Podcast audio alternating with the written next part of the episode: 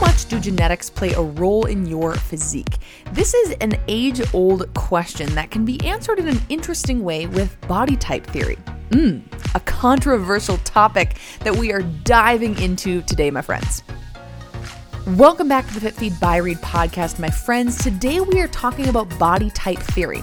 Maybe you've heard about ectomorph, mesomorph, endomorph. That is exactly body type theory. So we're going to talk about where it all started, things for you to consider before you would put any of this advice into practice, and we're going to dive into the specifics of each body type, nutrition and exercise protocols that can potentially serve each body type best.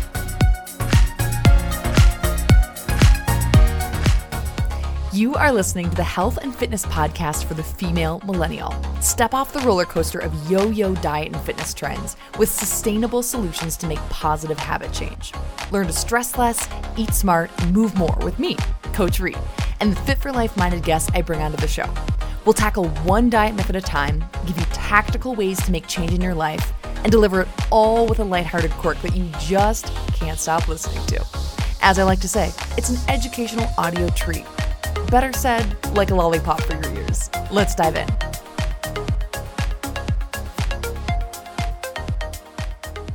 Hello, my friends, and welcome back to the Fit Feed by Reed podcast. Today, we are talking about how our genetic predisposition impacts our body type. We're going to be specifically talking about body type theory today. This is something that is quite controversial within hmm. the health and fitness space, as you know, nearly every topic as it seems. There's research that supports it, there's research that doesn't support it, there's people that have all their own anecdotal stories and et cetera, et cetera. But uh, over the many years of coaching that I've done, about a decade now, I really have seen uh, this body type theory apply in many instances with clients, with friends, with family, those sorts of things. So I want to dive into this because I think there's some interesting points to be considered here. If you're like, what in the world even is body type theory? This might ring a bell for you if you've ever heard the terminology of ectomorph, mesomorph, and endomorph. Those are kind of the three main body types that they talk about within this theory. We'll cover everything from you know, kind of where this all started, who even came up with this theory, what's the history behind it. We're going to talk about a number of things to consider before you even worry about applying any of this in your life to understand, hey, is this even is it even worth my time to consider making adjustments to my lifestyle? with this new information. And then we will, of course, dive into the differences between the three different body types and some things to consider implementing if you have some clarity on where you kind of might fall on that body type spectrum. So let's dive right on in, shall we? We shall. Let's start with where this all started. I think this is interesting to back up and be like, who even came up with this? So it was an American psychologist. His name is William Herbert Sheldon. He developed body type theory, also known as soma type theory, uh, means one and the same thing. And he developed this theory in the 1940s. So this is really fascinating. I didn't even know this, you guys, before I did a little bit of research for this episode. I've I've known about body types for goodness, seven, eight years now. Pretty early on in my coaching career, I learned about this concept and was kind of like, hmm, I'm going to just observe and see if that makes sense in practice and I didn't know this history. So this was fascinating for me. I think it will be for you too. So, according to Sheldon, back in the 1940s, when he developed this theory, he actually developed a theory that associated body type with human temperament. Remember that he was a psychologist. So, his kind of initial assessment of the various body types was that there was the slim ectomorphs. We'll dive into this in a moment, by the way the muscular mesomorphs and smooth endomorphs. This is in terminology off of a uh, website that I pulled that kind of explained his methodology. And in his view, he said that endomorphs are relaxed and sociable, mesomorphs are active and assertive, and ectomorphs are more quiet and restrained. Huh. Interesting. So, not particularly shockingly, the connection between body type and personality trait has been fully fully debunked at this point, which is shouldn't shouldn't come as any sort of a shocker to you because it's crazy to think that the way that someone's physique appears would have any effect on their characteristics. So that has been fully debunked. But that being said, the body types that he determined, the endomorph, mesomorph, and ectomorph, that has that is the piece of body type theory that has sustained beyond the debunking of of the personality typing. So I wanted to share that with you because I thought it was kind of interesting and almost kind of I don't know, humorous is the wrong word, but kind of crazy to think that there was that connection drawn. Uh, but that's been fully debunked. We're just looking now at the body type theory. So, how does our nutrition and our exercise choices play into the various body types that exist? Up next, I want to talk about things to consider before I jump into any specifics around ectomorph, mesomorph, or endomorph. I want to talk about this.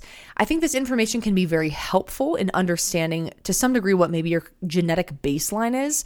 But we want to, of course, remember that lifestyle factors have the greatest impact of all. So, no matter what our genetic tendencies are, our lifestyle factors play the biggest role in outcome.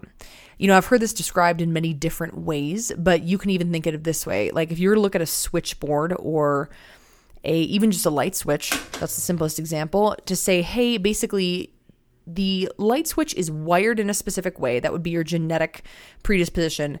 But there's all different sorts of things in our life where we either turn the light switch on or we turn it off. So our various lifestyle factors basically determine which light switches are turned on, so which things actually show up, appear, are, you know, become true within our lives and in our bodies, and which things remain off. And so that is definitely worth keeping in mind here as I'm jumping into some of this stuff. I think it's also helpful to think about that concept of, you know, sometimes we look at someone's body or physique and we say, oh gosh, I really wish I had shoulders like she did, or I really wish I had a waistline like she did, or whatever it is. And first of all, I want to, of course, encourage you to avoid the comparison game but if you feel like you've already run down that rabbit hole or if you've experienced that looking at a magazine cover, whatever it is, it's helpful to be reminded that we do have a certain level of genetic predisposition. It's no different than when we look at Olympic athletes. And of course, there's insane amounts, crazy, wild amounts of work that is put in to get to any sort of, of you know, world class athletic competency. There also are certain genetic things that are valuable in various sports or whatever it may be, right? You think about the wingspan of Michael Phelps, valuable in his swimming.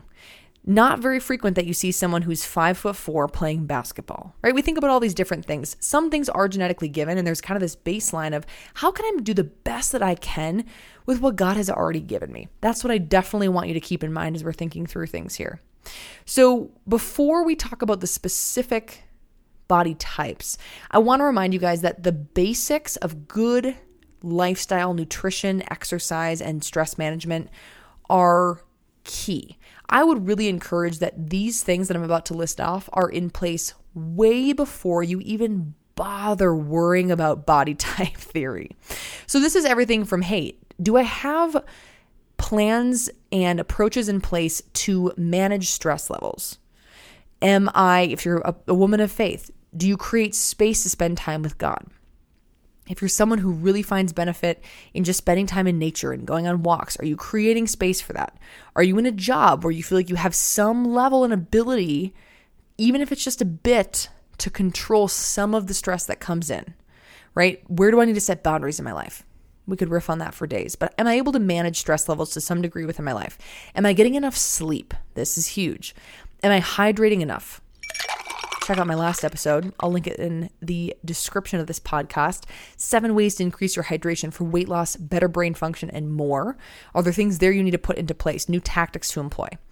Are you tuning into your hunger cues and decreasing distractions when eating? Thinking about the how versus just the what of nutrition. I have a really popular episode on this called Forget Keto and Paleo. This is the diet trick you need this new year. So I'll link that as well. We're thinking about hey, are you eating mostly whole, unprocessed foods? Are you staying active throughout the day? Maybe if you have a more sedentary job, are you using a standing desk? Are you taking stretch breaks? Whatever that looks like for you. Are you exercising on a regular basis? Ideally, that's some combination of strength, cardio, and flexibility training. But are you on a regular exercise regimen? You're enjoying what you're doing. So think about all these various things. These are the elements, the you know, the big strong layers of my pyramid. If you've heard me talk about the habit pyramid before, that I love to coach clients off of, and it's helping you to understand where do I need to prioritize change and how do I just think about these these fundamental core things before I worry about the specifics of body type theory or before you are to run down the rabbit hole of exactly what does my macro split need to be? Are the basics already in place? And if the answer is yes, and you still feel like you're intrigued to make some changes, optimize your health or your physique or whatever it may be, then potentially some of this information I'm about to share could be of interest to you. So, let's jump in, my friends. We're going to start by talking about the ectomorph body type. I guess before I even dive into the specifics of this body type, I do want to mention that this is definitely a spectrum. So the three main types are ectomorph, mesomorph, and endomorph, but there are plenty of people who fall between, somewhere between these different body types. So you might be an ectomeso or a mesoendo, those sorts of things. And once again, knowing, always reminding ourselves that even as I dive into some of the specifics here, most importantly, where are your kind of basic lifestyle factors at? Are you managing those things well? And hopefully this helps to give you a bit of kind of that more even more importantly that overlay of hey you know i do have a god-given body and certain things that i can't change right? I can't change the fact that i'm five foot nine. That is just a the fact of the matter. And so how can we look at certain things maybe even within our physique similar to the way that we would look at things like our height to understand uh, what we can optimize and what are things that we just need to come to peace with and be okay with so, the ectomorph body type, I'm going to talk to you guys both about the nutrition and the exercise side of things that we that we look at in terms of this body type theory. From the nutrition side of things, someone who is an ectomorph tends to do better with higher carb, moderate protein, lower fat. Not shockingly, as I start jumping into this, you're going to probably be like, hmm, well, what does this body type look like? I should have mentioned this. So let's do it now. This is the leaner, faster metabolism sort of body. This is the sort of body that struggles to put on muscle. And this is the sort of body that also doesn't tend to put on a ton of fat. So, when we think about the higher carb, moderate protein, lower fat, we're looking at an approximate macro split of maybe 60% carbohydrates, maybe about 25% protein, and maybe about 15% fat. Of course, with some variance there. Higher carb really is anything above about 55 to 60%. Generally speaking, moderate protein is going to fall in that like 20 to 30% range, and low fat would be something that's about less than 20% of total calories. So essentially, think of it this way if you're an ectomorph, if you're like, oh yeah, I fall in the category of thinner, leaner, my, my metabolism is quick, this would be the type of person that we would say, don't go keto. I'm not pro keto really for anyone, especially for, when it comes to females. I only coach women. So for men, different story. But when it comes to women, I'm not pro keto really for any women, given what it can do hormonally. Uh, once again, there can be different varying insinuating circumstances where it makes sense uh, for various conditions. But generally speaking, keto is not something that I tend to put clients on from a diet perspective. But especially when we look at someone like an ectomorph, where they do best with higher carb, moderate protein, lower fat, keto would be kind of the it's kind of the opposite of keto, shall we say. From an exercise perspective, this, as I mentioned, is someone who oftentimes struggles to put on muscle and also doesn't tend to put on a lot of fat if we're to think about the look of this body type, we're thinking about like, think about an Olympic long distance runner. What does an Olympic runner look like? Decent chance they're an ectomorph. Highly probable. Very probable. 99.9% probable. so, this body type oftentimes tends to lean more towards cardiocentric activities because you find more success with it. That's normal, natural, kind of how your body's built. The key thing for this body type is there is the potential to put on muscle, right? So don't be discouraged by that. And don't forget to strength train. That's key. Don't forget to strength train from an exercise perspective. From a nutrition perspective, do lean a little bit more towards carbohydrates, making sure they're high quality, complex carbohydrates, whole grains, fruits, those sorts of things, starchy vegetables, and consider kind of uh, being a little bit more intentional with watching your fat intake and then getting in moderate protein uh, as you are looking at your overall approach to nutrition. Up next, we're going to talk about mesomorphs. Once again, remembering this is a spectrum, so someone can very well be like an ectomeso sort of body type. A mesomorph, let's start by talking about what this body type kind of looks like. Think of, if you're to think about the Olympics, once again, to go back to that, think of someone who is a gymnast or a sprinter. where the body is on the leaner side, but holds a pretty fair amount of muscle. So, this sort of person, from a nutrition perspective, oftentimes does best with moderate carb, so anywhere around 40 ish percent, moderate protein, once again, that kind of 20 to 30% range, about, and moderate fat, which might be around the 30% mark. So, if any of you guys have ever dug into nutrition and macronutrient splits and you've done some internet research, shall we say, the 40 30 30 is a very common recommendation for people just to start for a baseline. If someone's trying to start tracking macros and they're like, hmm, let's observe and just see where I'm at, 40% carb, 30% protein, and 30% fat is a really good approach to start. And then from there, we can kind of start to figure out hey, where do we maybe want to make tweaks uh, given someone's you know energy their exercise level uh, their body type what's getting results all those sorts of things.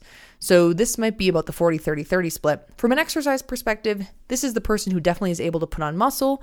They also are able to put on fat but this person generally finds that their their fat and muscle is they they can do the work they need to do to manipulate it as they need right? So this is kind of the more athletic build, we could say. I think a big thing to think about here is making sure you're balancing your training so you're getting in strength and cardiovascular conditioning. And I always like to remind people don't forget to be creating time for flexibility and mobility training. That's a reminder that, quite frankly, is needed for every body type. That is the kind of that's the kind of tip that I find across the board. Even if you're someone who is like, screw this whole body typing thing, and you're already you know, however many minutes into this podcast, which is totally okay if you feel that way. Even if you fall in that category, don't forget to do mobility and flexibility training, okay? because uh, your body will thank you later down the road in keeping you less injury prone, keeping you more mobile just to do the things you want to do and and allowing you to get the most out of any given exercise that you're doing. I always like to remind people on a very random side tangent that if you are mobile, right, let's take the squat for example. If you are mobile through the hips and you have the ability to get to full depth on the squat, so you get your hips past that 90 degree bend in the knee, you get your hips past parallel, just past, that's going to get you the best activation through your glutes. So if you're working on doing squats, because you're saying, hey, I want to build a stronger, or maybe you're looking at the physique side, you're like, I want a, a, a bigger booty, whatever it is. If you get a full depth on your squat, you're to get more benefit from the movement. Now, in order to get full depth in the squat, you have to have hips and ankles that allow you to do so right? So, those are helpful things to keep in mind. Mobility is going to benefit you across the board, no matter what body type you are, and no matter if you even believe in this body type thing. Up next, let's talk about endomorphs. So, endomorphs would be the body type that tends to hold on to a fair amount of both muscle and fat. Think about the strength athlete. Think about the person who is a power lifter, who is an Olympic lifter, people that can just move heavy loads uh, this is the sort of body type that tends to be very, very capable in terms of sometimes even without trying. People that fall in this category find, wow, I'm actually much stronger than I thought I was, even if you haven't been doing strength training for a while. This body type will oftentimes find that they are very, very empowered by strength training. So if you haven't been doing strength, I mean, I think this I think that truth applies to really all women, but especially this body type. I've seen this in really cool ways with clients before where I've had, you know, a gal come in that I started working with and I was like, hey, you know, we're going to start doing some really fun and challenging and heavy weightlifting uh, once they were built up to the place where they were moving the right way and were mobile enough for that. And it can be incredibly empowering because this body type has the capability to move a pretty decent amount of weight. Now, from an exercise perspective, I would remind you, hey, don't forget to incorporate cardio, right? There's there's benefit to having both strength training, cardiovascular conditioning, and mobility flexibility training in any given program. Probably not going to shock you guys. I know I've mentioned this in podcasts before, but if I had to pick between cardio and strength training, I would pick strength training. This applies for all body types just because of the benefits that it has uh, across the board for us physically from a hormonal perspective, uh, from a performance perspective, you know, there is very much such a thing as using weights in a circuit style to even get our heart rate up and get a little bit of cardiovascular benefit. So, this body type doesn't tend to forget about the weights, but if you have space in your programming to incorporate some cardio as well, I would highly encourage. This body type tends to do better from a nutrition perspective with lower carbohydrate, moderate protein, and higher fat. This is the body type that tends to find that keto works, if it even does. um, I would say endomorphic men are oftentimes the, or mesoendo men are oftentimes the kind of like quintessential candidate for for for a keto diet.